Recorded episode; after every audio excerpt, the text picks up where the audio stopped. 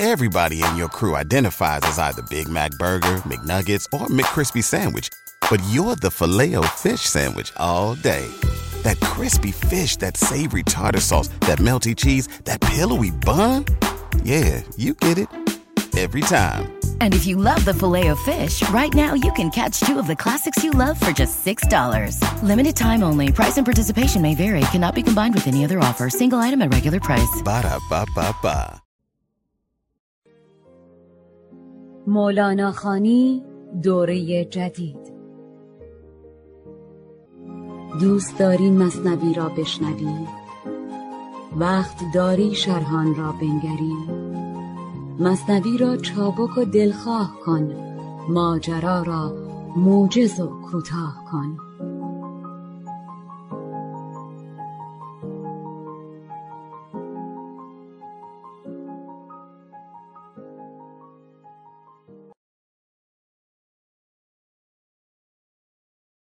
درود میفرستم بر دوستان. این چهارمین هفته ایه که با مصنوی خانی گرد هم میایم. در سه جلسه قبل داستان توتی و بازرگان به انتها رسید و امشب داستان پیر چنگی رو با هم می‌خونیم. و قبلش من سوال کرده بودم از دوستان به مناسبت ابیاتی که داستان قبل رو به این داستان وصل می‌کنه که داره توضیح میده که معنی مردن ز توتی بود نیاز. در نیاز و فقر خود را مرده ساز. تا دم عیسی تو را زنده کند همچو خویشت خوب و فرخنده کند. و بعد سوال کردم که این دم عیسی زنده کردن مردگان را یا شفا دادن بیماران را این از کجا آمده و دوستان لطف کنن یک جستجوی بکنن و حالا از اونایی که انجام دادن خواهش می‌کنم که اگر توضیحی دارن در ابتدا برای ما شرح بدن و بعد خانش داستان رو آغاز می‌کنیم. من شیر اسکرین رو هم یه لحظه قطع می‌کنم که تمرکز شما رو حرفا باشه به جایی که روی مدی که هنوز شروع نشده. کسی می‌خواد صحبت کنه راجع به پرسش من نداریم صحبت ببخشید من فقط جواب گرفتم و دادم به شما ولی خب جواب خودم گرفتین دادین که من برای خودم نمیپرسیدم آره من اصلا یادم رفت که چیز کنم بخونم. مسئله اینجاست که همتون هی جدول برای من میفرستین از این ور اون ور. جدول به چه درد من می‌خوره؟ خواستیم اطلاعاتتون رو زیاد کنیم. می‌خونم. من من شما یه چیزی پیدا کنین میشه ده حالا جسارت کنم بگم من بلدم من نیاز ندارم. نه این موقع سوء تعبیر نشه. ولی هدفم در پرسش این یه چیز دیگری بود که در وجود دوستان اتفاق بیفته وگرنه خودم می‌تونستم سرچ کنم. خیلی ممنون. ولی خب حالا بگین اگر که حالا چه خودتون چه دوستان دیگه راجع به معجزات عیسی من چیزی که متوجه شدم از شعر اشاره‌ای که شما کردین فکر می‌کنم که می‌خواستین تلویحا به ما ما رو متوجه کنین که شاید منظور مولانا واقعا عملا مرده رو زنده کردن نباشه یا مثلا بیماری رو شفا دادن. من اینجوری برداشت کردم که با مصرع بعدی که مولانا بعدش آورده بود مثل این میمونه که شما مثلا بگید که بیماری فقر تو درمان کن یا بیماری بخل یا حسد یه همچین چیزی رو. ولی اون نتیجه ای که از سرچم گرفتم مثل اینکه حضرت عیسی واقعا یه سری بیمارایی بودن یا یه کسی بوده که چهار روز بوده مرده بوده بعد مثلا زندش کرده یعنی عملا همچین کارایی انجام داده. حالا من نمی‌دونم. ممنونم حالا از این نکته ای که گفتین. اگه دوستان دیگه چیزی می‌خوان اضافه بکنن تا بعد من فهم مسیحیان از این معجزات عیسی رو براتون بگم و اینکه چقدر با فهم ما مسلمون ها چه فهم تاریخی ما و فهم یک کسی مثل مولانا و چه فهم حتی امروزی ما چقدر متفاوته. من هدفم این بود که به یک تفاوت بنیادینی در فهم غیر مسیحیان از مسیح و کسانی که ایمان دارن به آین مسیح به اون تفاوت بنیادین برسم ولی حالا اگه دوستان دیگه جستجوی کردن و دوست دارن با ما قسمت بکنن باعث خوشحال است. بله واقعا وقتی که شما مراجعه بکنید به انجیل هم بیمار شفا داده هم مرده زنده کرده. نزدیک سی و هفت معجزه از عیسی هست از این سن. حالا یک نکته ای که وجود داره تفاوت بنیادین مفهوم پیامبر هست نزد مسلمانان و غیر مسلمان. وقتی که یک مسیحی بویژه اگر مسیحی غیر کاتولیک باشه به شما میگه که پرافت اون چیزی که اونها از پرافت می‌فهمن خیلی نزدیکتر به مسنجر یعنی کسی که یک پیامی رو منتقل کنه کما که ما در فارسی هم میگیم پیامبر یا پیغمبر یا پیغامبر که همون مسنجر میشه ولی در فارسی و در نگاه اسلامی و در نگاه ایرانی به ما گفتند که پیامبران مؤمنند و مقدسند و محفوظ از خطا و اشتباهند. در صورت که قبلا هم یک اشاره کردم شما اگر عهد عتیق را بخوانید ببینید که گناهی نیست که پیامبران اسم بزرگ نکرده باشن نمونش داوود است و نمونش سلیمان است. پس اصلا بحث اسمت یا معصومیتی که ما برای پیامبران قائلیم در مسیحیت نیست. پس یه سری پیامبر داریم که بعضیشون خیلی آدم خوب بودن بعضیشون خیلی آدم معمولی بودن بعضیشون هم خیلی کار بدی کردن بعضیشون دوره های زندگی مختلف خوب و بد دارن. عین شاههایی تو شاهنامه اگه بخوام برای تقریب به ذهن بگم. جوهر مشترک همه اینا چیه؟ جوهر مشترک اینا این است که پیغام های پروردگار رو برای بندگان آوردن. حالا مسیحیان نسبت اون عهد عتیق یا عهد قدیم Old Testament با عهد جدید که به Gospel میگن عهد جدید دیگه میگن New Testament چرا به Gospel میگن New Testament به دلیل اینکه معتقد هستند تمام مسیری که پیامبران گذشته رفتند با مسیح با Jesus کامل میشه. آیا این به این معناست که مسیح رو پیامبری می‌دانند مثل بقیه پیامبرا؟ فقط کاملتر از اونا. حالا به بیان نسل جدید خفنتر از اونا.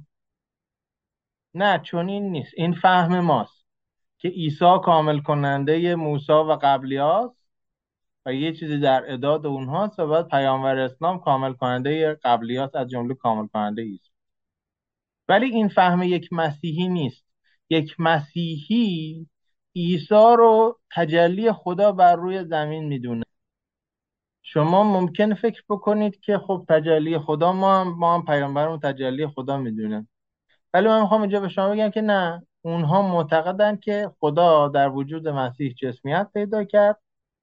و اومده و جسمیت پیدا بکنه که بار گناهان انسان ها رو بکشه و بعدم که به صلیب کشیده شد سه روز بعدش برگشت و حضورش و حیات جاودانش رو نشون داد و رفت.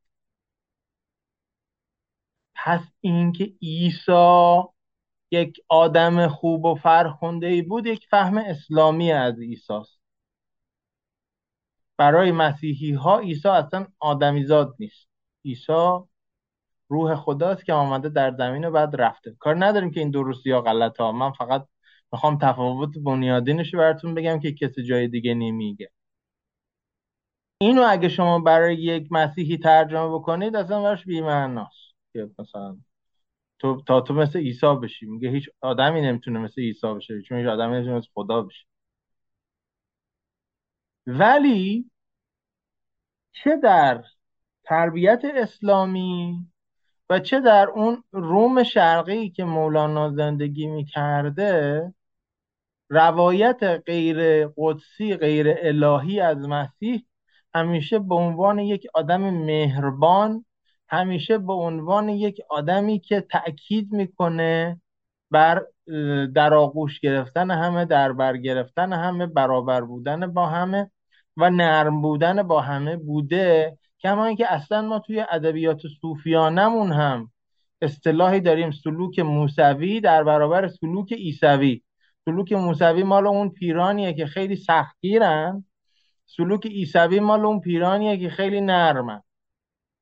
در نتیجه شما این رو باید بدونید که مولانا با وجودی که در یه قلم رو مسیحی زندگی می‌کنه فهمی که از داره کماکان فهم یک مسلمون. و به عنوان یک مسلمونی که عیسی رو یک پیغام آور عادی می‌بینه و بعد محمد رو کامل کننده راه او می‌بینه و بعد ابوبکر و عمر و عثمان و علی رو جانشینان او می‌بینه طبیعیه که عیسی رو وصل کنه به عمر بدون که هیچ گپ معرفت شناختی یا ادبی در ذهنش پدید بیاد. حالا اینجا تحولی از سختی به نرمی پایان بخش داستان قبلی بود. طبیعتا این رو به ذهن ما میاره که در این داستان ما یه تحول از سختی به نرمی از سنگوارگی به خاک بودن رو قرار هست که ببینیم در داستان پیر چنگی که واقعا هم همین هست. یعنی داستان پیر چنگی علاوه بر حالا تمام چیزهایی که راجع موسیقی داره و راجع عمر داره و راجع به نکات عرفانی که مولانا به هر بهانه بهشون گریز می‌زنه داره بحث این است که یک فردی که خیلی گذشته سفت و سخت و متفاوتی داره چجوری متحول میشه. حالا وقتی داستان رو می‌خونیم می‌بینیم که این تحول آیا فقط خود پیر چنگیه یا عمر رو هم در بر می‌گیره یا چی؟ در نتیجه با این مقدمه می‌خوام خواهش بکنم که هر کدام از دوستان که مایل هستند چند بیتی از داستان پیر چنگی رو که در صفحه هم رسان شده برای ما بخوانند و خوش آمد هم میگم به عزیزانی که توی این فاصله که من صحبت می‌کردم به ما پیوستن و بعد من نکته هایی با شما خواهم داستان پیر چنگی که در عهد عمر رضی الله عنه از بهر خدا روز بینوایی چنگ زد میان گورستان. آن شنیدستی که در عهد عمر بود چنگی مطربی با کر و فر بلبل از آواز او بی خود شدی. یک طرب ز خوبش صد شدی. مجلس و مجمع دمش آراستی. وز نوای او قیامت خواستی. همچو اسرافیل کآوازش به فن مردگان را جان درآرد در بدن یا رسایل بود اسرافیل را کز سماعش پر برستی فیل را؟ سازد اسرافیل روزی ناله را جان دهد پوسیده صدساله را. انبیا را در درون هم نغمه هاست طالبان را زان حیات زان طالبان را زان حیات زان حیات بی بهاست نشنود آن نغمه ها را گوش حس کز ستم ها گوش حس ستم ها گوش گوش حس باشد نجس. نشنود نغمه پری را نغمه پری را آدمی. کو بود ز اسرار پریان اعجمی؟ گرچه هم نغمه پری زین عالم است نغمه دل برتر از هر دو دم است. که پری و آدمی زندانی اند هر دو در زندان این نادانی اند. سپاس. ببینیم پس مولانا در مقدمه صحبت کردن از اون پیر چنگی چی می‌خواد به ما بگه؟ راجع و اصلا چنگ و موسیقی و ریشه موسیقی و نگاه تعبیلی خودش به موسیقی می‌خواد با ما گفتگو بکنه که خب خیلی هم محل تعمل می‌تونه باشه. میگه آن شنیدستی که در عهد عمر بود چنگی مطربی با کر و فر. چنگی مطرب نه لزوما یعنی چنگ می‌زده یعنی ساز هارپ می‌زده. چنگ یعنی ساز زهی سازی که با چنگ با دست هاش رو می نواختن در نتیجه می‌تونه تنبور یا هر چیز دیگه باشه. بلبل که خودش نمونه و نشانه خوش آوازیه از آواز او بیخود شدی. یک طرب زاواز خوبش صد شدی. پس حسنی که آوای او داشت می‌تونست شادی درونی رو صد برابر بکنه. مجلس و مجمع دمش آراستی. هم می‌تونست مجالسی رو گرد هم بیاره آدمهایی اصلا به قصد ای که از او استفاده بکنند گرد هم بیان و او رو دعوت بکنن. هم وقتی که در کوچه خیابان در کوی در برزن مینواخت این دم موسیقای او می‌تونست آدم ها رو دور خودش جمع بکنه. و از نوای او قیامت خواستی و از آوای یا از نوای یا از نغمه ساز او نه تنها آدما جمع می شدن بلکه قیامت به پا می شد. همچو اسرافیل کاوازش به فن مردگان را جان درآورد در بدن. یا رسایل بود. اگه بگیم رسایل یعنی گروه همآوازان. اگه بگیم یار سایل بود یعنی یار همراه بود. در جاهای این ره رو چسبوندن به یای قبلی. در نسخه دیگه هست یا رسیلی بود یا همآوازی بود همراه اسرافیل. که از سماعش پر برستی فیل را. فیل رو با همه سنگینیش می‌تونست به پرواز در بیاره. کنایه از اثرگذاری موسیقی این پیر چنگی است. حالا یه پرانتز عرفانی باز می‌کنه راجع به موسیقی و اثرگذاریش. سازد اسرافیل روزی ناله را.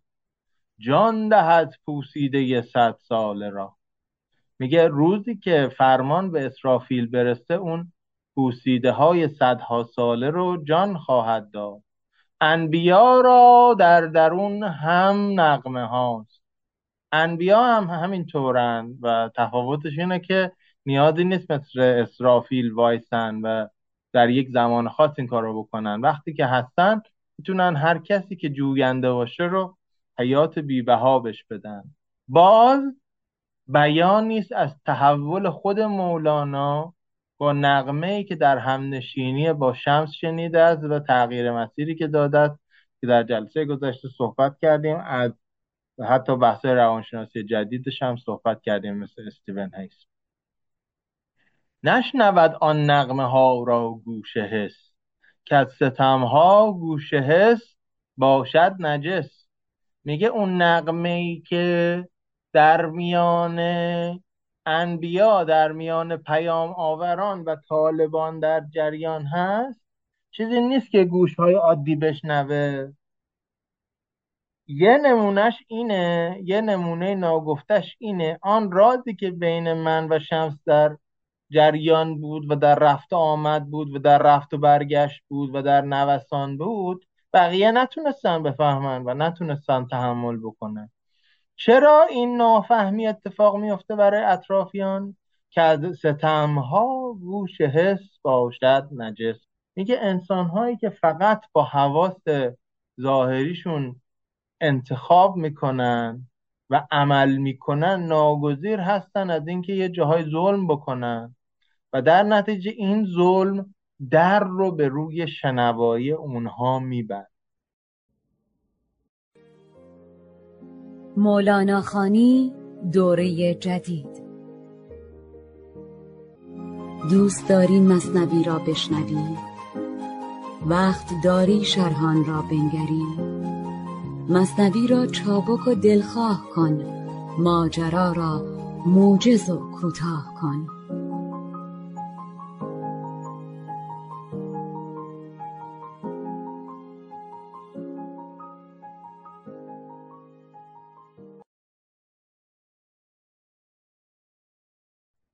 یک اعتقاد نه فقط اسلامی و نه فقط عرفان اسلامی است بلکه در نمونه های متعدد هست. مرحوم داریوش شایگان که اگر نمی‌شناسید ایشون رو می‌تونید دنبال کنید. یه سخنرانی هم ما سالها پیش وقتی که ایشون درگذشت گذاشتیم در مونتریال در نوروز زمین. داریوش شایگان علاوه بر حالا همه جنبه های مختلفی که داره یکی از بزرگترین و اولین هند شناسان معاصر هست که میره به هند هند شناسی می‌خونه و بعد کتابی نوشته ادیان و مکاتب فلسفی هند. کتاب خیلی قدیمیه ولی هنوز خیلی دقیقه. چرا؟ چون آقای داروش شایگان برای اون هند شناسی به انگلیسی و فرانسه و روسی و دیگر زبانهای اروپایی که خیلی خوب بلد بوده اکتفا نکرده رفته زبان سانسکریت یاد گرفته. برای که هند شناسی بخونه و رساله دکتراش بنویسه. یکی از چیزهای خیلی مهمی که دارش شایگان مطرح می‌کنه و کمتر عامه عرفان دوستان و تصوف دوستان و مولانا دوستان ازش آگاه هستن و من می‌خوام اینجا اشاره بکنم به بهانه این مقوله کست تنها گوش حس باشد نجس اینه که اون معتقد هست. اون چیزی که ما بهش میگیم تصوف خراسان با یزید و ابو سعید و خرقانی و اینایی که خیلی زهدشون مبتنی بر ذوقه و مولانا هم یک سر سلوکش به اینها ارتباط پیدا می‌کنه. اینها یک جور بودیسم ایرانی هستند یعنی به دلیل که در شرق ایران و نزدیکتر به شبه قاره هند زندگی می‌کردن به طور تاریخی آموزه های هندی به سمت اینها آمده است و بعد اینها این رو ایرانیزه و اسلامیزه کردن. یکی از چیزهایی که در هند و در بودیزم و بعد در ورژن های دیگهش مثل جاینیزم مطرح میشه و در عرفان خراسان تصوف خراسان هم به شدت مطرح هست بحث کارماست و بحث کارما فقط اون چیزی که جذب می‌کنیم نیست. کارما می‌تواند هجاب هم باشه که بهش مایا هم گفته میشه. و آدمیان می‌تونن بر اثر کمدانشی بر اثر کوتاهی عمر بر اثر ظلم و ستم بر اثر انکار حقیقت و بر اثر چیزهای مختلفی دچار این هجاب بشن دچار کارمای مایا بشن. در نتیجه این گزاره از ستم ها گوشه باشد نجس و نتونه یه چیزایی رو بشنوه هم در بودیسم هست هم در اون ورژن ایرانی شده او که عرفان و تصوف خراسان هست هست و هم طبیعتا میاد در مولانا هم اینجا ظهور پیدا نشنود نغمه پری را آدمی کو بود زسرار پریان اعجمی. یک چیز دیگری که باز از هند میاد داشتن زیست جهانهای مختلفه این کاملا از هند میاد. شاید نزدیکترین چیزی که در دوره خیلی معاصر ما از این بحث پری و اینا داشته باشیم Lord of the Rings باشه. که اگر شما دیده باشین یا بین راجبش بخونین اونجا طبقات مختلف موجودات هستن. مثلا فرض کنید orc هست الف هست بعد آدمیزاد هست بعد حتی زمین طبقات مختلف داره. یه چیزی دارن به میدل ارد این همه طبقه بندی کردن و در حقیقت موجودات غیر انسانی و متنوع داشتن بعد پیوند اونا با جادوی خوب و بد جادوی سیاه و جادوی سفید اینا چیزهایی که رفته به غرب و ما نداریمش. ما فقط توی هزار و یک شب داریمش ولی یه رگه های ازش در خب اندیشه ما میاد که پریان در یه عالم بالاتر از ما هستن و یه چیزایی می‌دونن و یه کارایی می‌تونن بکنن که بقیه نمی‌تونن بکنن و چه و چه. یعنی رگه های ازش میاد. اینجا هم وقتی که مولانا میگه پری طبیعتا اون پری شناسی اون جن شناسی اون دیو شناسی دقیق هندی رو نداره. در شاهنامه هم ما این رو نداریم. در شاهنامه خیلی اینا با هم آمیخته هستن و جابجا میشن. جن با دیو با غول خیلی در آمیخته است. یه جاهایی بعد خوب و بدش اصلا معلوم نیست. بعد از یه جایی به بعد بدون اینکه معلوم باشه دیوا بد میشن. حالا کاری نداریم به اینا. ولی در هند این طبقه خیلی مشخص بوده. و تولکین خالق Lord of the Rings من نمی‌دونم چقدر شما تولکین رو می‌شناسید. آدمی است که نه فقط یک داستان بزرگ آفریده بلکه یک جهانی آفریده با تاریخ مشخص با طبقات زیستشناسی مشخص با زبان مشخص. اون آدم های توی Lord of Rings یه زبان غیر از انگلیسی دارن که صحبت می‌کنن زبان Elvish ه. کل این رو تولکین که تولکین استاد ادبیات بوده و همه اینا رو خونده بوده یه ورژن جدید مولانا از نظر وسعت خوندن. و ادبیات شرق رو هم خیلی خونده بوده ایران و هند هم خونده بوده. و موقعی که می‌خواد برای پسرش قصه بگه اینا رو شروع می‌کنه. بعد چون حافظه بدی داشته مثل من یادش می‌رفته چیزی که شب قبل یا هفته قبل گفته بعد پسره ایراد می‌گرفته بهش.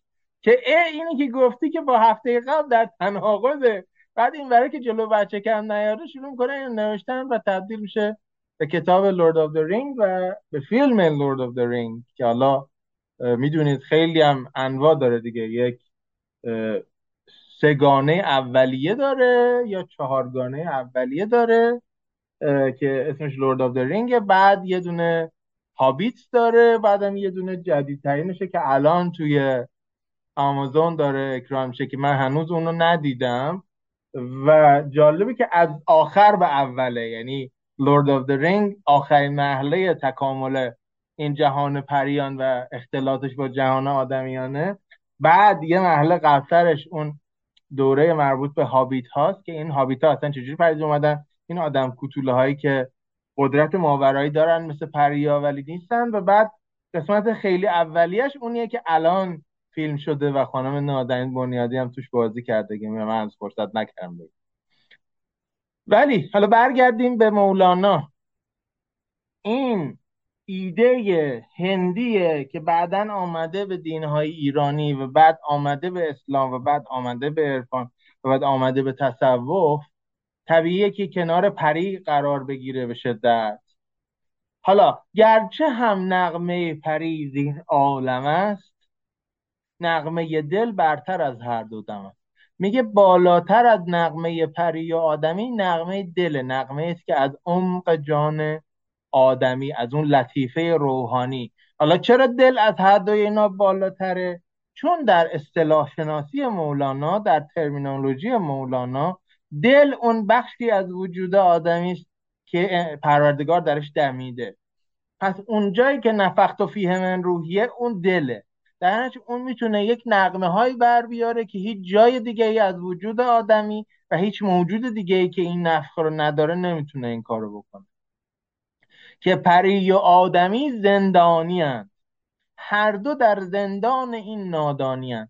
هر دو علم بسیار محدود و معدودی دارند علم به تعبیر قرآنی علم قلیلی دارن علم کوچکی دانش اندکی دارن و بعد همونجوری که باز پیشینه خطیب بودن و منبری بودن مولانا در جاهای مختلف خودش رو نشون میده استفاده کردن از آیه قرآن برای اینکه این رو مستند بکنه یکی از این نمونه هاست که در اینجا هم می‌بینیم.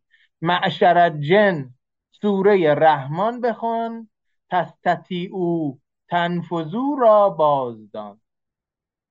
میگه برو به سوره رحمان راجع به جن و راجع به اینکه چجوری اونها وابستگی دارن به اینکه استطاعتی اگر پیدا بکنن باید از جانب خدا حکمی باشه نفاذی داده بشه تا از زندان نادانی بیرون بیان از طریق اون سوره متوجه شی حالا برمیگرده به بحث نقمه ها نقمه های اندرون اولیا اولا گویند که اجزای لا این موجوداتی که اجزای شما از نیستی جمع شده و پدید آمده.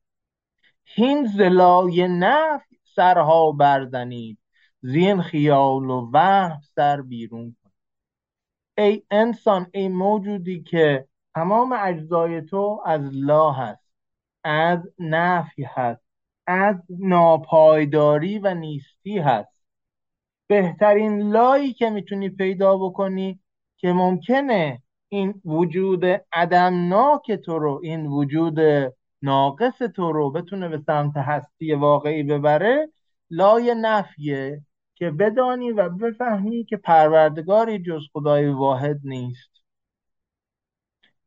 اگر بتونی خیال اینکه چیزای دیگه غیر از پروردگار وجود دارند رو از سرت بیرون بکنی و اون در حقیقت لای لا اله الا الله رو بگی اونجا می‌تونی نقمه های درون اولیا و دعوت اونها رو بشنوی. ای همه پوسیده در کون و فساد جان باقیتان نروید و نزاد. میگه شمایی که فقط گرفتار این پوسیدگی این دنیا هستید هنوز جسم شما و جان شما با اون جان باقی پیوند پیدا نکرده و در نتیجه شما رویش پیدا نکردید. گر بگویم شمه ایزان نقمه ها جانها سر برزنند از دخمه ها میگه حتی یک کوچکی از اون جان باقی رو من اگه شرح بدم خاصیت اسرافیلوار داره. و از دخمه ها از گورستان ها و از ستودان های زرتشتی ها حتی اینها میاد بیرون این اجساد این مردگان این رفتگان به جان تبدیل میشن زندگی پیدا می‌کنن گوش را نزدیک کن کان دور نیست. دیگه فکر نکن این چیزایی که میگم و به نظرت خیلی عجیب میاد خیلی دوره. تو باید گوشت رو نزدیک بکنی تا بفهمی. لیک نقل آن به تو دستور نیست. میگه نمی‌تونم بهت بگم ولی می‌تونم بهت بگم کدوم مسیر برو که کس دیگری بهت بگه این راز. این که اسرافیل وقتند اولیا مرده رازیشان حیات است و حیا. جانهای مرده اندر گور تن بر جهت زاوازشان اندر کفن. گوید این آواز زاواها جداست زنده کردن کار آواز خدا. پس دوباره برگردیم به مسیح شناسی مولانا که در پیوند ابتدای این داستان با انتهای داستان قبلی اومد. او هم معتقد هست که مسیح زنده می کرده ولی معتقد نیست که مسیح روح القدسه. معتقد است که مسیح مثل همه پیامبرای دیگه است فقط تنها تفاوتی که اتفاق افتاده این است که آواز او به آواز خدا تبدیل شده و در نتیجه تونسته چنین معجزاتی رو داشته باشه. حالا ما چی کار باید بکنیم جناب مولانا؟ ما که نه در دوره عیسی زندگی می‌کردیم نه شمس تبریزی شما رو دیدیم نه هیچ کدوم از اینا رو چشیدیم. جوابی که این میده این است. میگه ما بمردیم و به کلی کاستیم بانگ حق آمد همه برخواستیم بانگ حق اندر حجاب و بی حجیب آن دهد کوداد مریم را زجیب میگه مریمی که بدون داشتن شوهر توانست عیسی رو متولد بکنه می‌تونه بانگ حق همون کار رو با تو بکنه. می‌تونه تو رو آبستن وجودهای جدید و حقایق جدید بکنه. ای فنا پوسیدگان زیر پوست باز گردید از عدم زاواز دوست. میگه آواز دوست رو بشنوید و از جهان عدم برگردید. مطلقان آواز خود از شه بود گرچه از حلقوم عبدالله بود. میگه که آن چیزی که اولیا میگن از جای دیگری میاد. خب چرا همه این حرفا رو می‌زنه مولانا؟ برای که می‌خواد وقتی که وارد داستان پیر چنگی میشه اولا یک بار دیگه تغییر مسیر خودش ناراحتی خودش از اندک فهم بودن خودش پیش از دوره شمس رو مطرح کرده باشه و دوم ما رو آماده بکنه که دوباره این داستان پیر چنگی رو هم می‌خواد به همون روش همیشگی خودش برای ما تعبیر و تفسیر بکنه. خب حالا این ابیاتی که پرانتز هست بسیار بسیار طولانیه. ولی من یک بیتش رو می‌خوام از این صفحه استفاده بکنم و بعد یه توقفی بدم اگر دوستان پرسشی داشته باشن میگه آدمی را او به خیش اسما نمود دیگران را زادم اسما می‌گفت در قرآن هست که میگه و ما نام تمام چیزها را به آدم تعلیم دادیم و علم آدم اسماء کلها. و وقتی که اسم چیزها رو به آدم تعلیم دادیم از اون قابلیت دیگران یعنی فرزندان آدم تونستن از این جهان رمزگشایی بکنن. اگر بخوایم یک تعبیر امروزی براش قائل بشیم این توانایی ذهنی زبان. هست که با خط و با گفتار متفاوته. زبان یا لنگویج یک توانایی نشان شناختیه که شما می‌تونید یک قرارداد لفظی رو با یک امر ذهنی با هم منطبق کنید و بر اساسش عالم بیرون رو طبقه بندی کنید که به این میگن نظام نشان شناسی و میگن زبان یه دستگاهی از نشانه یه دستگاه قراردادی از نشانها که سوسور همینو مطرح می‌کنه پدر زبان شناسی مدرن. در نتیجه اینکه شما بتونید یه تصور کلی از یه مقوله داشته باشید به نام درخت. یه تصور صوتی داشته باشید از واژه درخت. و بعد چه کسی بیاد این درخت رو غلط تلفظ کنه؟ مثلا بچه که هنوز زبانش درست باز نشده بگه یخت یا شما درختانی رو ببینید که تا حالا هیچ وقت تصورشون نکردید اصلا وجود نداشتن. مثلا توی همین لورد آف درین که اسم آوردم حالا از همونجا مثال بزنم یه درخته هستن که راه میرن حرف می‌زنن جنگ می‌کنن همه کار می‌کنن. کسی خبر نداره همچی درخت ولی وقتی شما اونو می‌بینید برای اولین بار یا می‌خونید تو کتاب می‌تونید این درخت رو تصور بکنید. پس نشانه امر ذهنیه که می‌تونید برای چیزای بیرون حتی چیزایی که وجود نداشتن و از یه لحظه بعد وجود پیدا می‌کنن تطبیقش بدید. به این خاصیت زبانی میگن نشان شناسی و از طریق نشانه ها یا اسما آدمیزاد می‌تونه جهان رو طبقه بندی کنه می‌تونه فکر کنه می‌تونه ارتباط برقرار کنه می‌تونه با خودش گفتگو کنه که بهش میگن حدیث نفس و می‌تونه جهان جعلی بسازه اون, اون کاری که داستان می‌کنه. تمام کارکردهای زبانی در قالب همین نشانها اتفاق میفته و مولانا می‌گوید که پس یه آوازی از یه جای دیگه بوده که خداوند اون رو به آدم یاد داده و آدم اون رو به بقیه یاد داده و همه از طریق اون حالا توانایی ذهنی که ما امروزش میگیم زبان یا لنگویج یا بهش میگیم که سمیولوژی نشان شناسی تونستیم جهان رو بفهمیم و معنا بکنیم. و خلاصه برای تکمیل اهمیت این بحث زبان و بحث گشوده بودن به شنیدن نقمه ها و اتفاقات یک حدیث دیگری از پیامبر رو میاره که مقدمه دومش هست در داستان پیرچنگی ولی می‌خوام اینجا یه توقفی بدم و دوستان اگر پرسشی دارند با ما مطرح کنند من می‌تونم یه سوال بپرسم؟ بفرمایید. اول سلام به همگی. من آقا فرشید من ذهنم خیلی مشغول شده از زمانی که مصنوی رو شروع کردیم. اینکه واقعا کاربرد این کتاب توی زندگی ما چی می‌تونه باشه؟ ببینید ایشون داره همش ما رو ارجاع میده به قرآن و دین و این چیزا به چیزایی که اصلا معلوم نیست که اصلا وجود داشته باشن.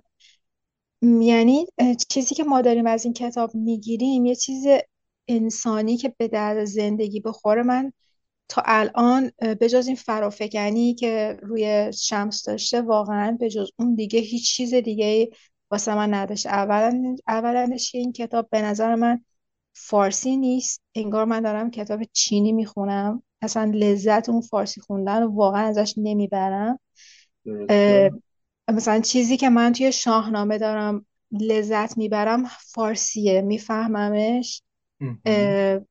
کالچرمه فرهنگمه لغاتی که توش استفاده شده کلماتش با این که مثلا به خیلی هاشو زمانه قدیم استفاده می شده ولی الان استفاده نمیشه. از یاد گرفتنشون لذت می‌برم. ولی توی این کتاب اینطوری نیست. بعد از بیت اول که مثلا میای تا بیت چهارم سررشته کار از دست در میره. اصلا اصلا انگار توی فضای ابزورد اصلا نمیفهممش. انگار مثلا یه آدمی نشسته داره سبسته می‌کنه با خودش حرف می‌زنه. یه یه جهان حیولایی واسه خودش داره. اصلا نمی‌تونم درکش کنم. نمیفهممش. نمی‌دونم اصلا این عرفان واقعا کاربردش توی زندگی ما به صورت کلی واقعا چیه؟ و اینکه این کتاب یه کتاب ادبیه. اگه ادبیه که من اصلا فارسی نمیدونمش اگه کتاب فلسفیه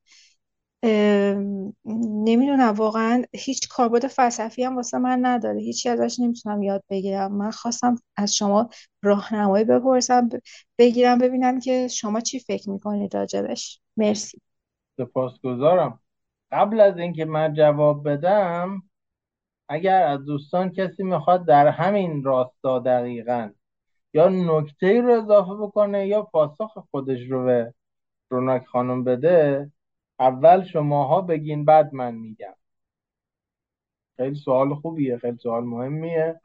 در این حال خیلی هم جنبه های مختلف داشت صحبت های شما. سلام فقط من هم اتفاقا می‌خواستم بگم که من خودم لذت می‌برم از خوندن مصنوی ولی همیشه این سوال تو ذهنم بوده که اگر کسی اعتقاد به مذهب و حالا همینطور که ایشون گفتن دین و قرآن و اینجور مسائل نداشته باشه و عرفان و اینها چطوری میشه از این استفاده بکنه؟ یا ما چطوری می‌تونیم اینو عرضه کنیم به کسانی که اعتقادی ندارن؟ فقط همین نکته رو خواستم بگم. خیلی ممنون از سوال خیلی خوبتون. خیلی متشکرم. حالا بقیه دوستان هم بگم من در انتها میام. ببخشید من فکر می‌کنم که خود شاید آقای دکترم قبلا یه اشاره کردن که آدم مذهبی نیستن درسته؟ مطلقا خودم بله. رو مذهبی بله. تقبندی نمی کنم بله. ضد مذهبم تقبندی نمی کنم بهش میگن اگناستیک یعنی آدمی که به یک شکلی از معنا در عالم معتقده بیرون از خودش ولی زیر مجموعه رسمی هیچ دینی لزوما نیست درسته. من خودم من خودم لذتی که می‌برم یعنی من نگاه هم نمی‌دونم حالا یا درسته شاید تعصبی باشه یا هرچی من مولانا رو حالت فرابشر برام داره.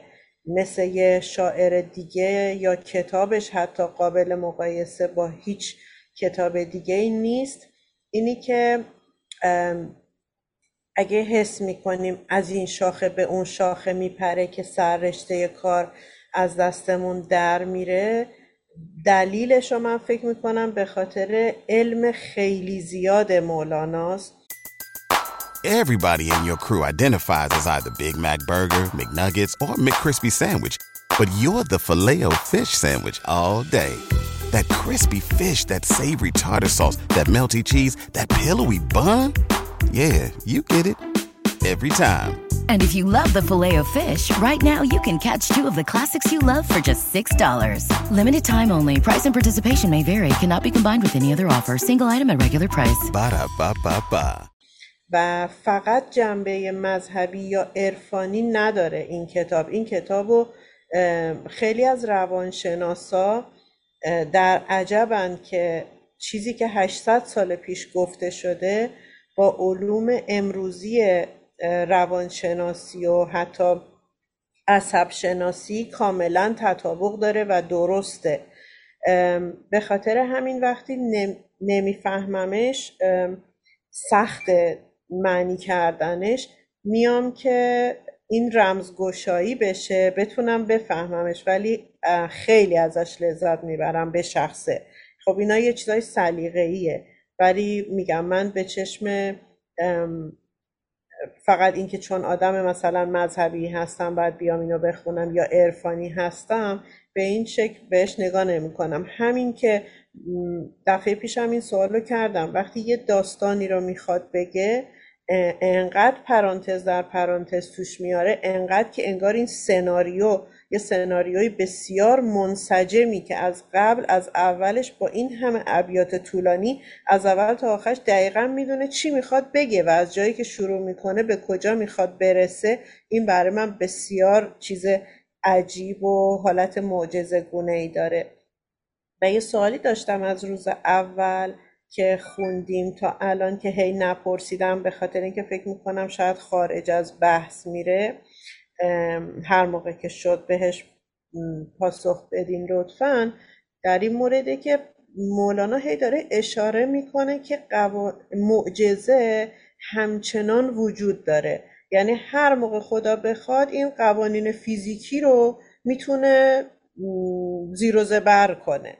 و من در این مورد سوال دارم. چون که به چشم خودم نمی‌بینم. می‌خوام بدم واقعا مثلا بعضی از آدم های مذهبی هم وقتی ازشون می‌پرسین که چرا ما الان دیگه معجزه ای نمی‌بینیم چرا هرچی معجزه بوده مال زمان قبل از اختراع دوربین و نمی‌دونم این چیزا بوده میگن که دیگه الان زمان معجزه نیست و دیگه معجزات مثلا حالا چه می‌دونم میل خداوند یا حالا هر چیش برینه ولی مولانا اینجوری داره اشاره می‌کنه که اعتقاد داره همچنان معجزه می‌تونه هر زمانی صورت بگیره. من در این مورد از این دوگانگی سوال داشتم. درسته. حالا بحث معجزه رو اجازه بدیم بعد از بله، سوال روناک خانم بحث بکنیم.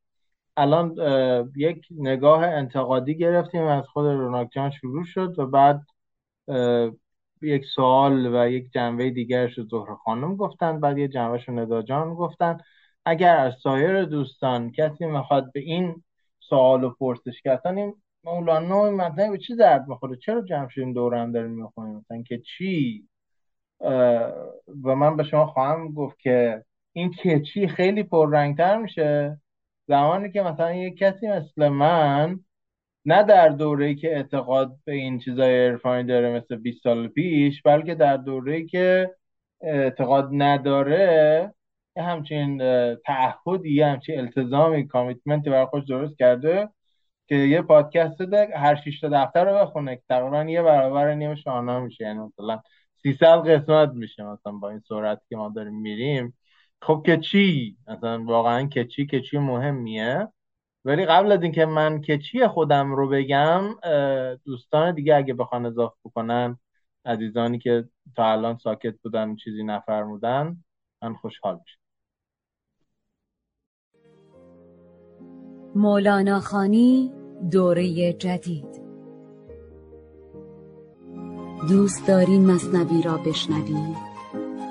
وقت داری شرحان را بنگری؟ مصنوی را چابک و دلخواه کن ماجرا را موجز و کوتاه کن.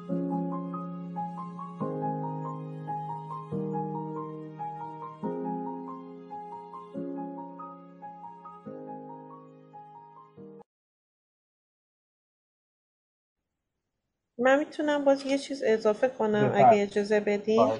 اینی که مولانا که خودش یه مفتی بوده و مجلس به قول من شاگردانی داشته و یادم مذهبی بوده وقتی که همون موقع خانش جدیدی میاد می‌کنه از دین که خب خیلی ها باهاش دشمن میشن و حتی شاید اونو کافر شمردن در زمان خودش. این خودش می‌تونه این کار مولانا خودش می‌تونه یه درس باشه که ما همیشه می‌تونیم به هر چیزی با به یه نگاه جدیدی یه خانش جدیدی ازش داشته باشیم و یک نگاه جدیدی بهش داشته باشیم.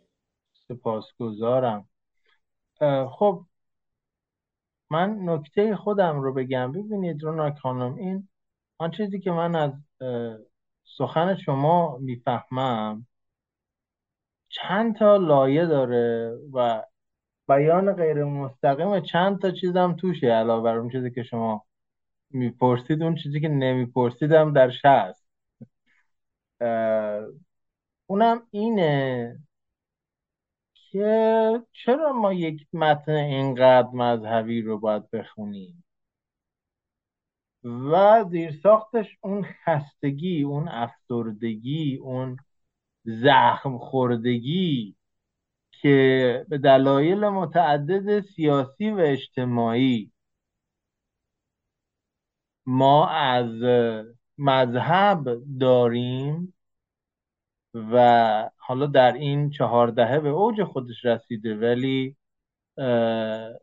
یک امر تاریخی است. یعنی خیلی طولانی تر از این چهارده هست. چرا دوباره باید یه متنی بخونیم که انقدر ارجاعات دینی داره؟ نکته اول اینه که شما اگر بخواید فرهنگ ایرانی رو بشناسید یه بخش بزرگیش روی کرده مولاناست. یعنی کسی بدون شناخت درخوری از شاهنامه و مصنوی و خیام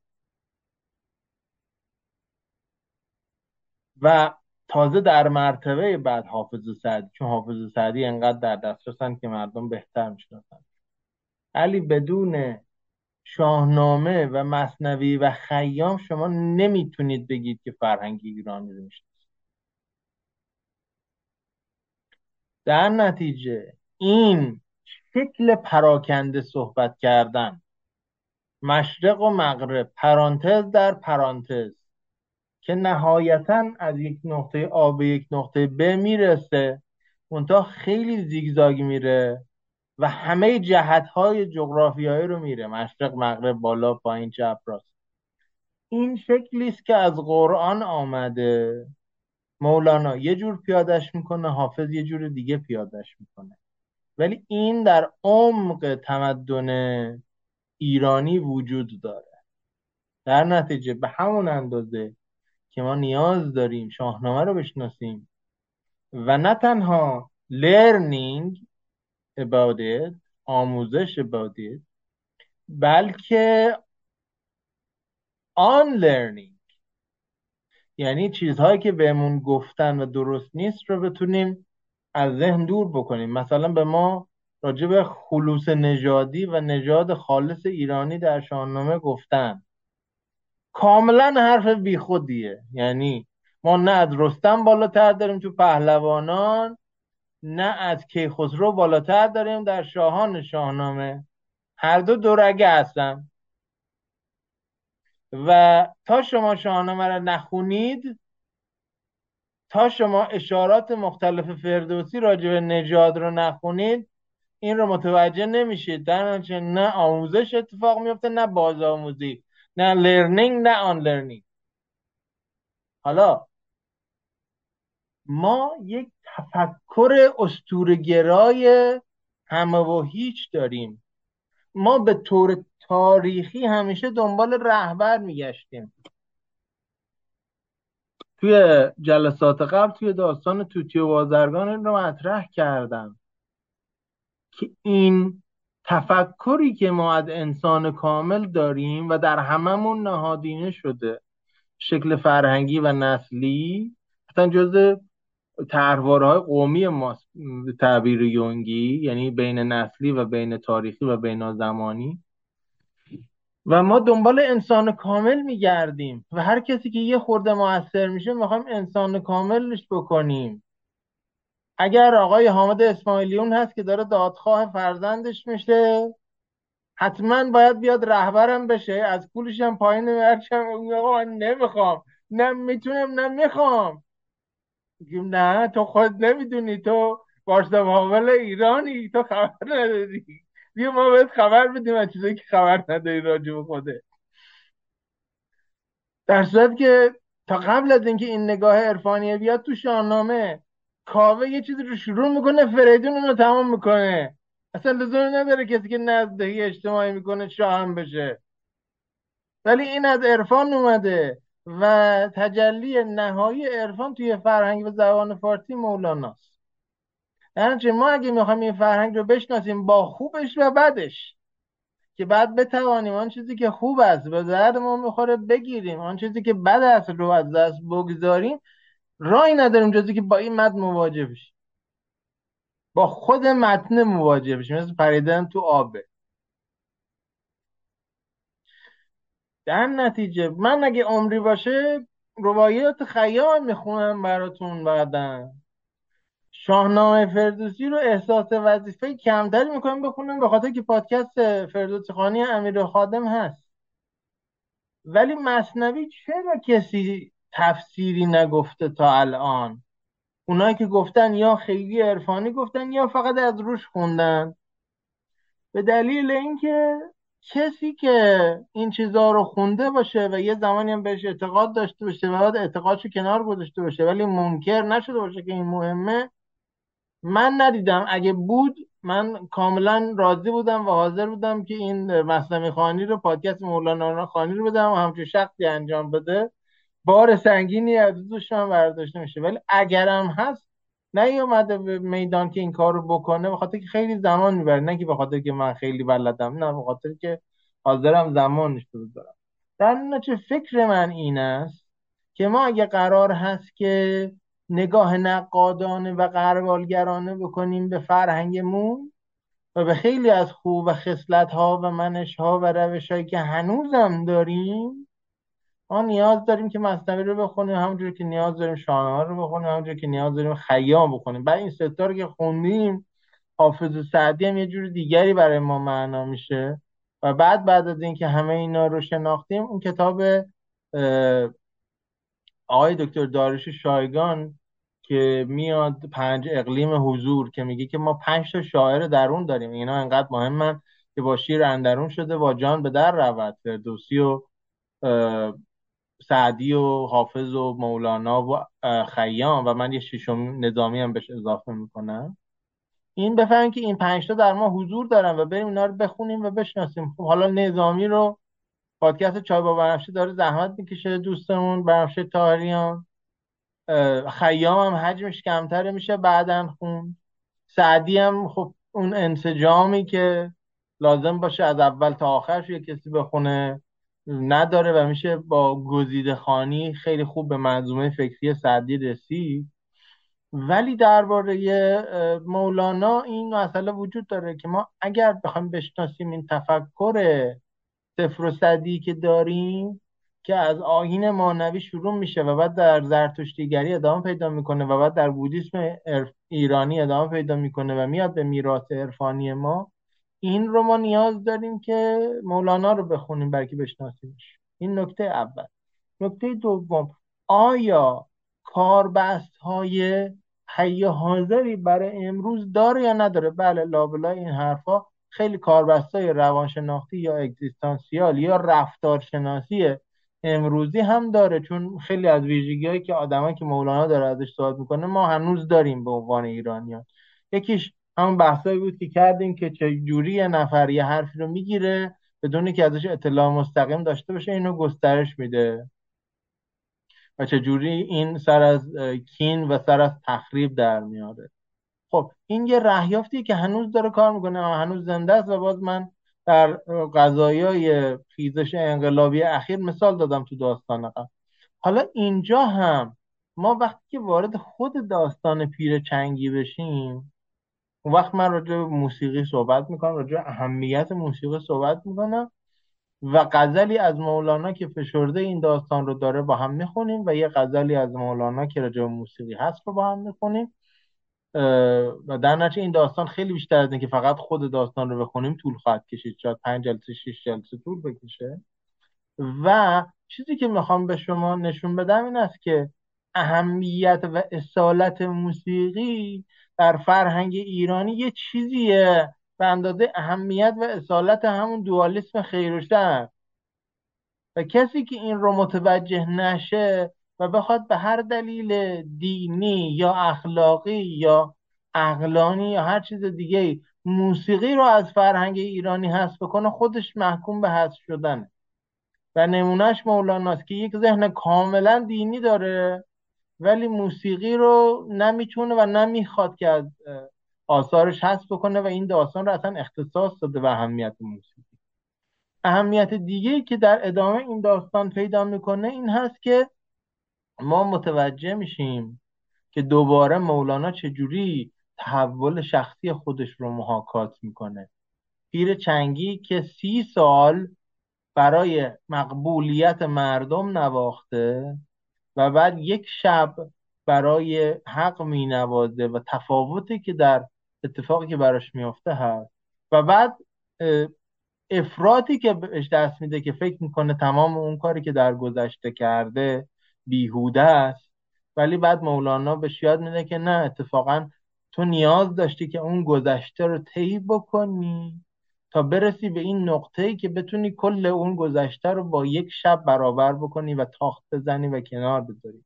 اتفاقا به نظر من یکی از چیزهایی که از مولانا در میاد و به ما نمیگن در آغوش گرفتن عیبها و نقصها و گذشته است. یعنی این کاریه که حتی حافظم ازش ناتوانه. ولی مولانا خیلی خوب این کار انجام میده. حالا توی این دفتر اول هنوز داغش خیلی تازه خیلی کمتر این رو انجام میده. ولی هر چه ما جلوتر بریم دفتر دوم دفتر سوم دفتر چهارم می‌بینیم که مولانا چقدر به تغییر خودش و به گذشته خودش آگاه میشه و گذشته خودش رو میپذیره. ما بر اساس همین نگاه عرفانی که بدون مواجهه با متن به صورت تاریخی گرفتیم خیلی کمالگرا هستیم. در نتیجه با اشتباه های خودمون با نقصان های خودمون و با گذشته خودمون اصلا در صلح نیستیم. و اتفاقا این یکی از چیزهایی که از مولانا نه فقط از سلوک شخصیش و آنچه در زندگیش اتفاق افتاده بلکه از آنچه که در داستانهاش می‌بینیم هم میشه گرفت و این یه چیزیه که ما بر اساس اون تربیت کمالگرایی که داریم نسلا در نسل نیاز داریم که یه کسی به اون یادآوری بکنه و چه بهتر که یه کسی مثل مولانا به ما یادآوری بکنه. این است که حالا اینا این چهار پنج دلیلی که گفتم یه بخشی از دلایلی است که نظر من مصنوی رو باید خوند و البته همه دلایلش نیست. شما کاملا حق دارید که خوشتون نیاد یا باهاش ارتباط برقرار نکنید.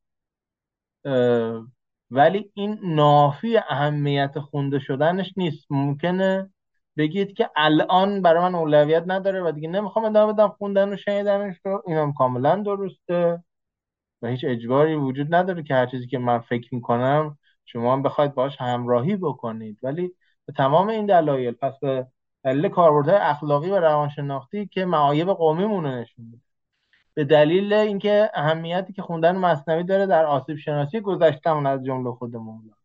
به دلیل اینکه مولانا سلوکی شخصیش رو با مصنوی پیوند داده که اینو در جاهای دیگه به شما نمیگن و یه دیگر پذیری و خیش پذیری برای مولانا آورده. و به دلیل بسیاری رهیافته روشن و درخشانی که به عنوان آخوند رسمی داره مولانا از جمله رسمیت دادن به موسیقی اینا بخشی از دلایلی که به نظر من بدون خوندن مولانا بدون خوندن مصنوی و بدون روشن کردن ارتباط داستانهای مصنوی با غزلهای مولانا که حالا این داستان هم درش همچی اتفاقی خواهد افتاد ما تصویر کاملی از خودمون به عنوان یک کسی که از فرهنگ ایرانی میاد نخواهیم داشت. امیدوارم که تونسته باشم یه بخشی از دغدغه شما رو پاسخ بدم. ندا جان بحث دارم. بفرم آقای دکتر فکر می‌کنین که به خاطر اینکه خیلی پرانتز داره همه شعرهای مولانا میشه اگه داستان و اول یه خلاصه داستان رو بدونیم بعد شعرش رو بخونیم ممکنه کمک کنه به اینکه سررشته داستان و سررشته مثلا شعر رو گم نکنیم؟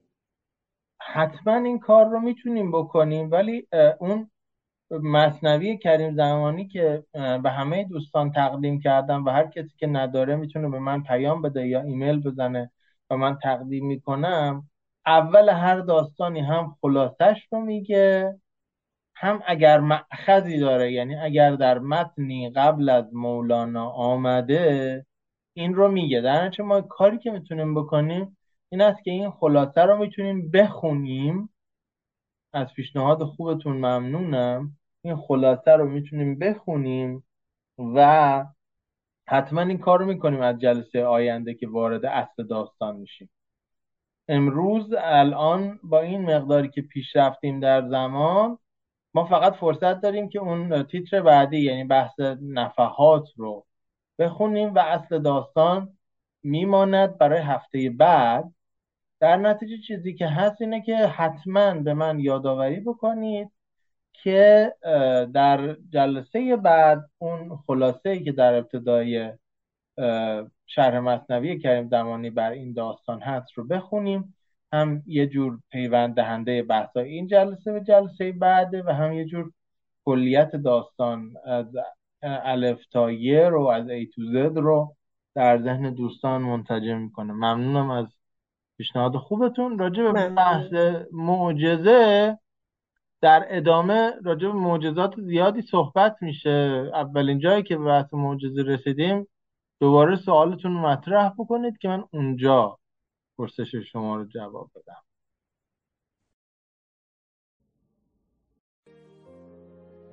مولانا خانی دوره جدید. دوست داری مصنوی را بشنوی؟ وقت داری شرحان را بنگری؟ مصنوی را چابک و دلخواه کن.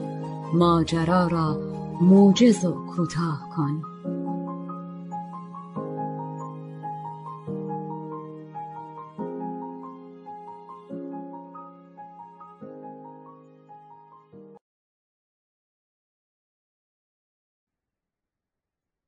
در بیان این حدیث که ان لربکم فی ایام دهرکم نفحات الا فتعرضوا لها. میگه که در بیان این حدیثی که همانا از جانب پرورنده شما در ایام مختلف گشت و گذار روزگارتون دمیدنهایی هست پس چشم بدارید کمین بکنید در کمین بنشینید. بتونید خودتون رو به اون نفحات عرضه بکنید. قبل از اینکه این ابیات رو بخونیم چند تا نکته واژگانی راجع به همین تیتر بگم. اولا به جای خدا گفته رب.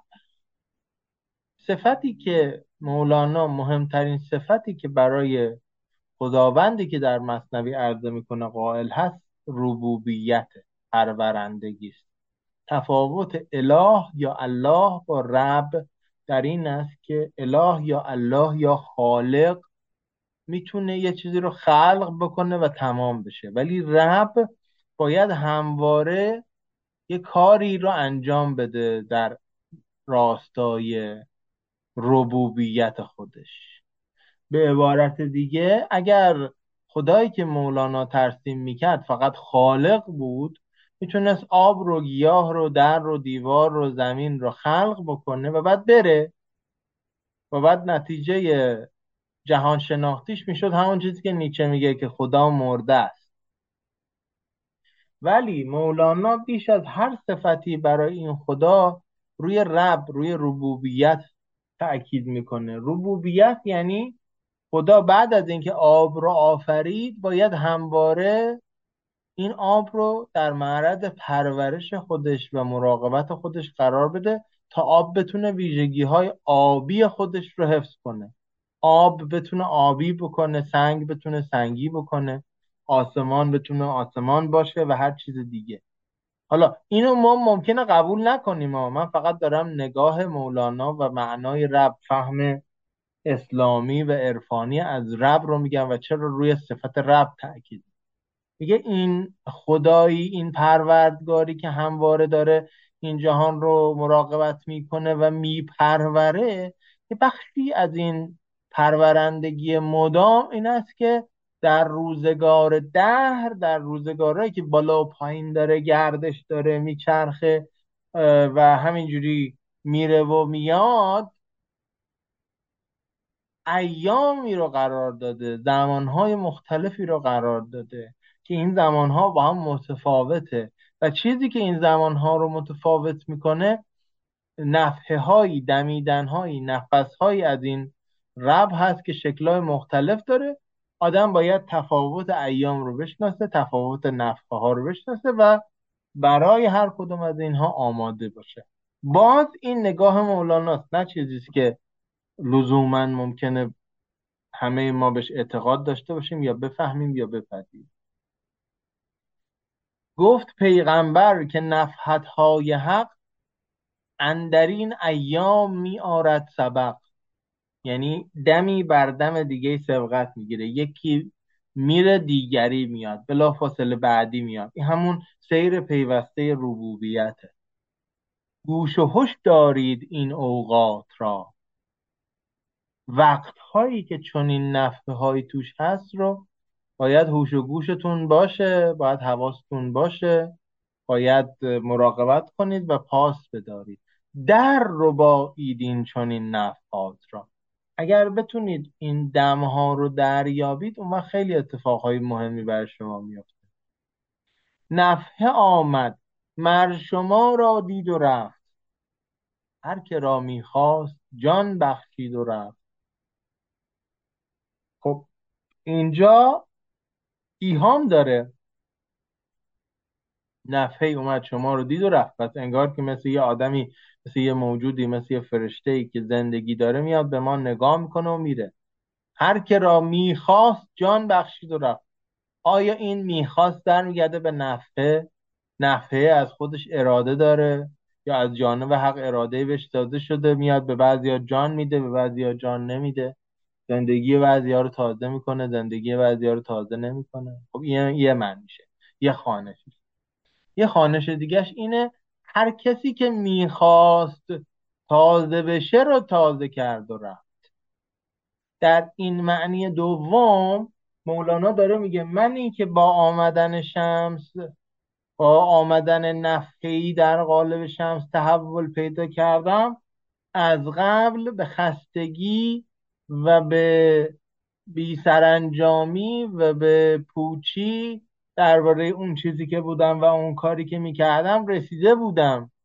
و جویای یک اتفاق تازه بودم. این خاص در من پدید آمده بود که جان تازه و زندگی تازه و مسیر تازه پیدا بکنم. در نتیجه وقتی که نفحه اومد تونست روی من اثر بذاره.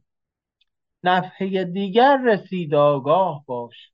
تا از این هم وا نمانی خاج تاش. ای خاجه بزرگ حواست باشه که اگر یکی رو از دست دادی این نفحه ها مرتب دارن میان. جان آتش یافت زو آتش کشی جان مرده یافت در خود جنبشی. میگه این نفحه می‌تونه هر چیزی رو به ضد خودش تبدیل بکنه. تازگی یا جنبش توباست این یا توبیست این. همچون جنبش های حیوان نیست این. مثل زندگی بیولوژیک نیست. گر در افتد در زمین و آسمان زهرهاشان آب گردد در زمان. میگه اگر این نفه هایی که خیلی آرام و پنهانی میان آشکار بشن و همه بتونن بشنون خیلی ها رو از ترس اصلا زهر ترک می‌کنه.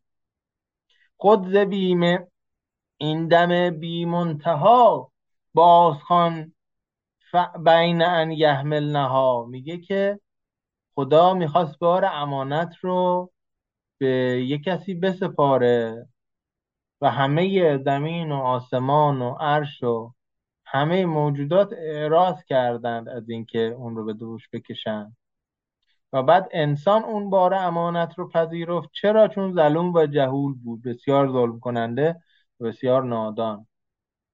پس میگه که این دم بی منتها رو زمین و آسمان و عرش و فرش ازش خبر داشتن که نمی‌خواستند بارش رو به دوش بکشن. ورنه خود اشفقن منها چون بودی گرنه از بیمش دل خون شدی. میگه اگر شفقت خدا نبود اگر این بار برگرفتن خدا نبود که این بار سنگین امانت رو بخواد سبک بکنه کوه هم که از سنگ های سخت تشکیل شده می‌تونه زیر این بار تبدیل به خون بشه. دوش دیگر لون این می‌داد دست. لغمه چندی در آمد ره ببست میگه برا خود من مولانا شب قبل از اینی که این ابیات رو بگم یه نفحه آمد. ولی یه چیزی از جنس لغمه های این جهان اومد راهش رو بست. از خود منم اگه آماده نباشم خیلی وقتا نف... نفخه ها رو از دست میدم نفحه ها رو از دست میدم.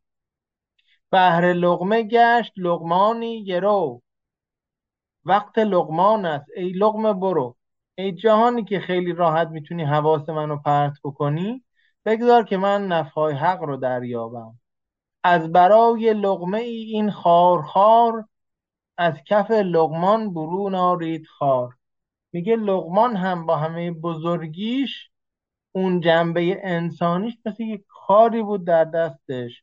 منم لغمه یا اون چیزی که حواسم رو جلب می‌کنه و برام مطلوبیت داره می‌تونه همزمان حواس من و توجه من رو از این نفع پرت بکنه.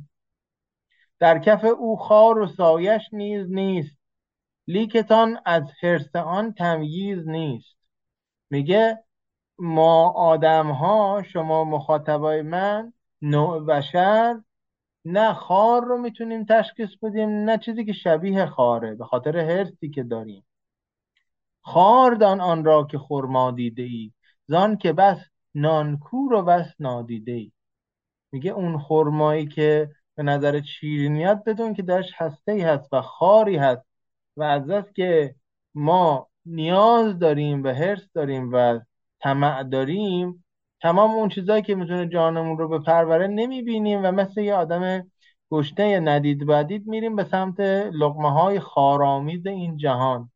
جان لقمان که گلستان خداست پای جانش خسته خاری چراست؟ چرا از اون لقمان به اون بزرگی تا بقیه پیامبران تا همه ما که روح خیلی بزرگی داریم پامون گرفتار خار این جهانه اشتر آمد این وجود خارخواه اشتر آمد این وجود خارخواه مصطفی زادی بر این اشتر سوار اشترا تنگ گلی بر پشت توست. که از نسیمش در تو صد گلزار رست. میگه این وجود خار دوست ما اون شطوریه که خار می‌خوره. باید به شطور یادآوری بکنیم که داره به برگزیده عالم یعنی به روح انسان به وجود انسان سواری میده. ای اشتر حواست باشه که تنگ گل. تنگ یعنی واحد بزرگ. کیسه خیلی بزرگ. کیسه گل وجود بینهایتی از گل که حالا این وجود لطیف انسان باشه بر پشت توه که از نسیمش در تو صد گلزار رو که از بوی خوب اون در وجود خار پرست تو می‌تونه گلزارها شکل بگیره. میل تو سوی مقیلان است و ریگ تا چه گلچینی ز خار مرد ریگ؟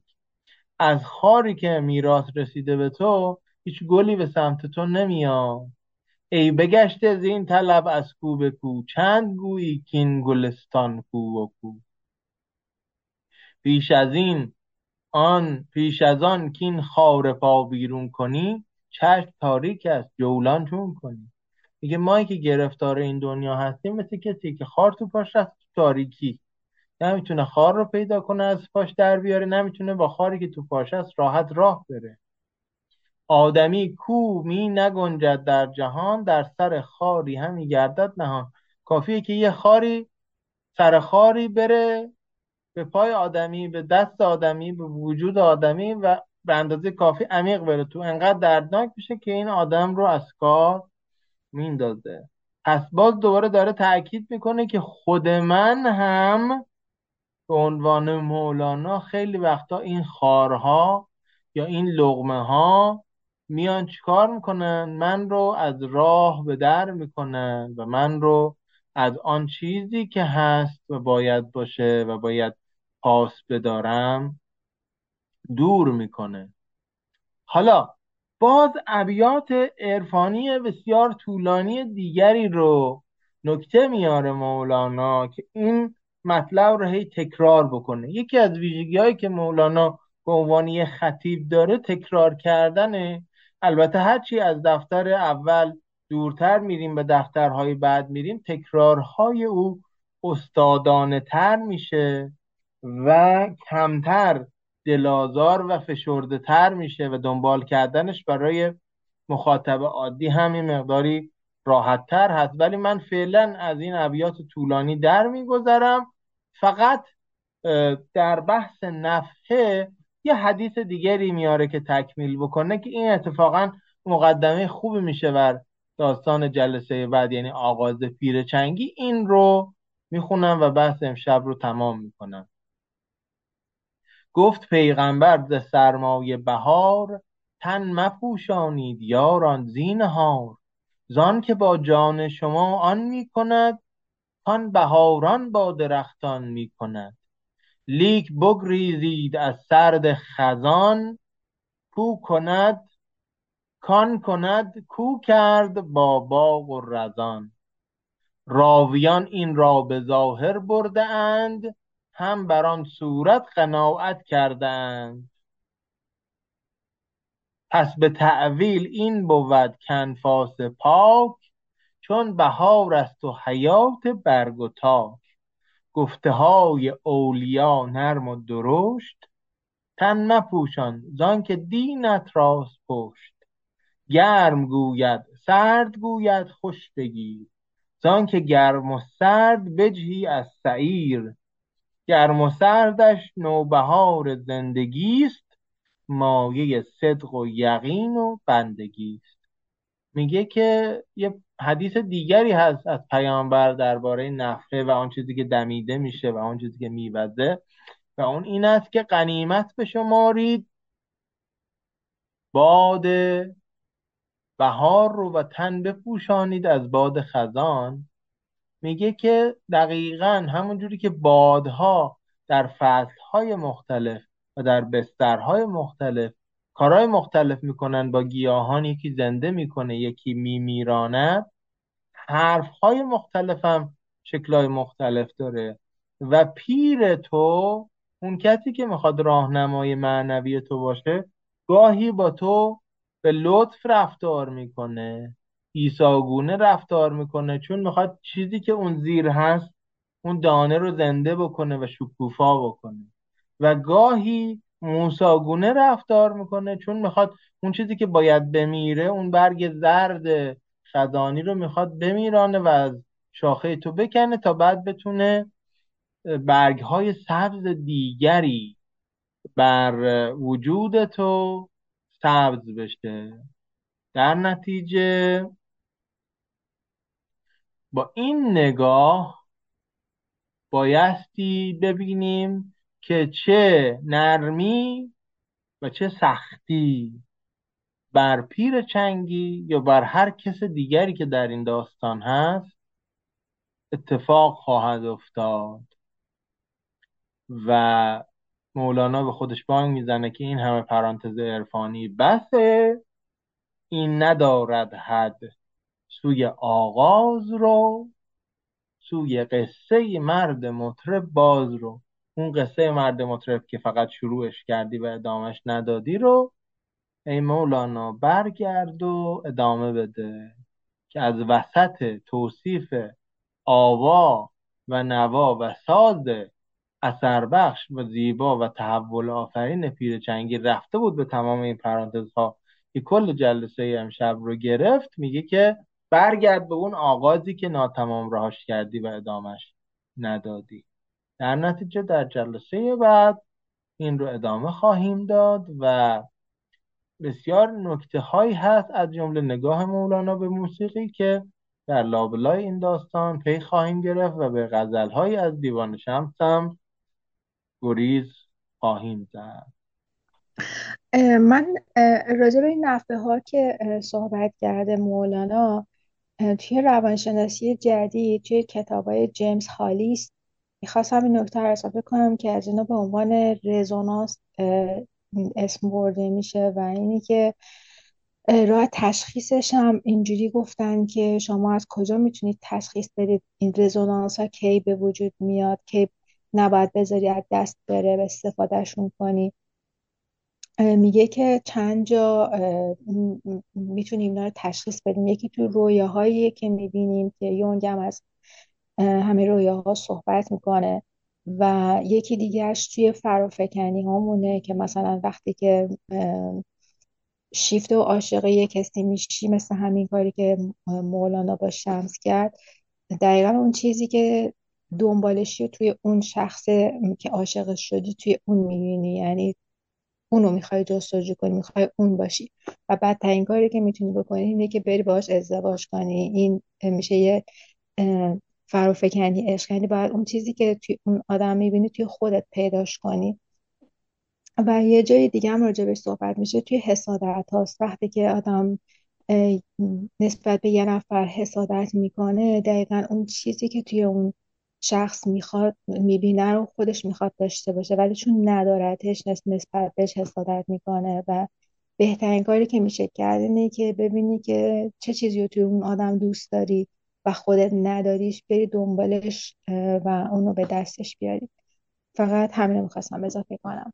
سپاسگزارم. خیلی ممنون. بله خیلی از مطالبی که در روانشناسی جدید گفته میشه واسطه یا به دلایل دیگه ای که مثلا منابع مشترک داره با آن چیزی که در عرفان و تصوف گفته میشه یا نه اصلا به دلیل زبان تمثیلی مشترکی که داره قابل مقایسه هست. حتی اگر لزوما هم یکی نباشه ممنون از نمونه ای که دادیم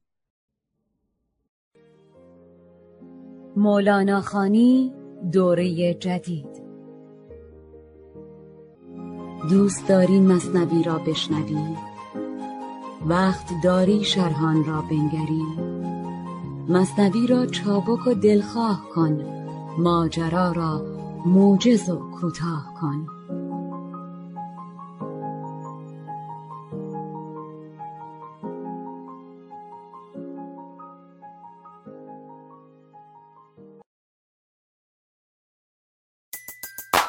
Everybody in your crew identifies as either Big Mac Burger, McNuggets, or McCrispy Sandwich. But you're the filet fish Sandwich all day. That crispy fish, that savory tartar sauce, that melty cheese, that pillowy bun. Yeah, you get it. Every time. And if you love the filet of fish, right now you can catch two of the classics you love for just $6. Limited time only. Price and participation may vary. Cannot be combined with any other offer. Single item at regular price. Ba da ba ba ba.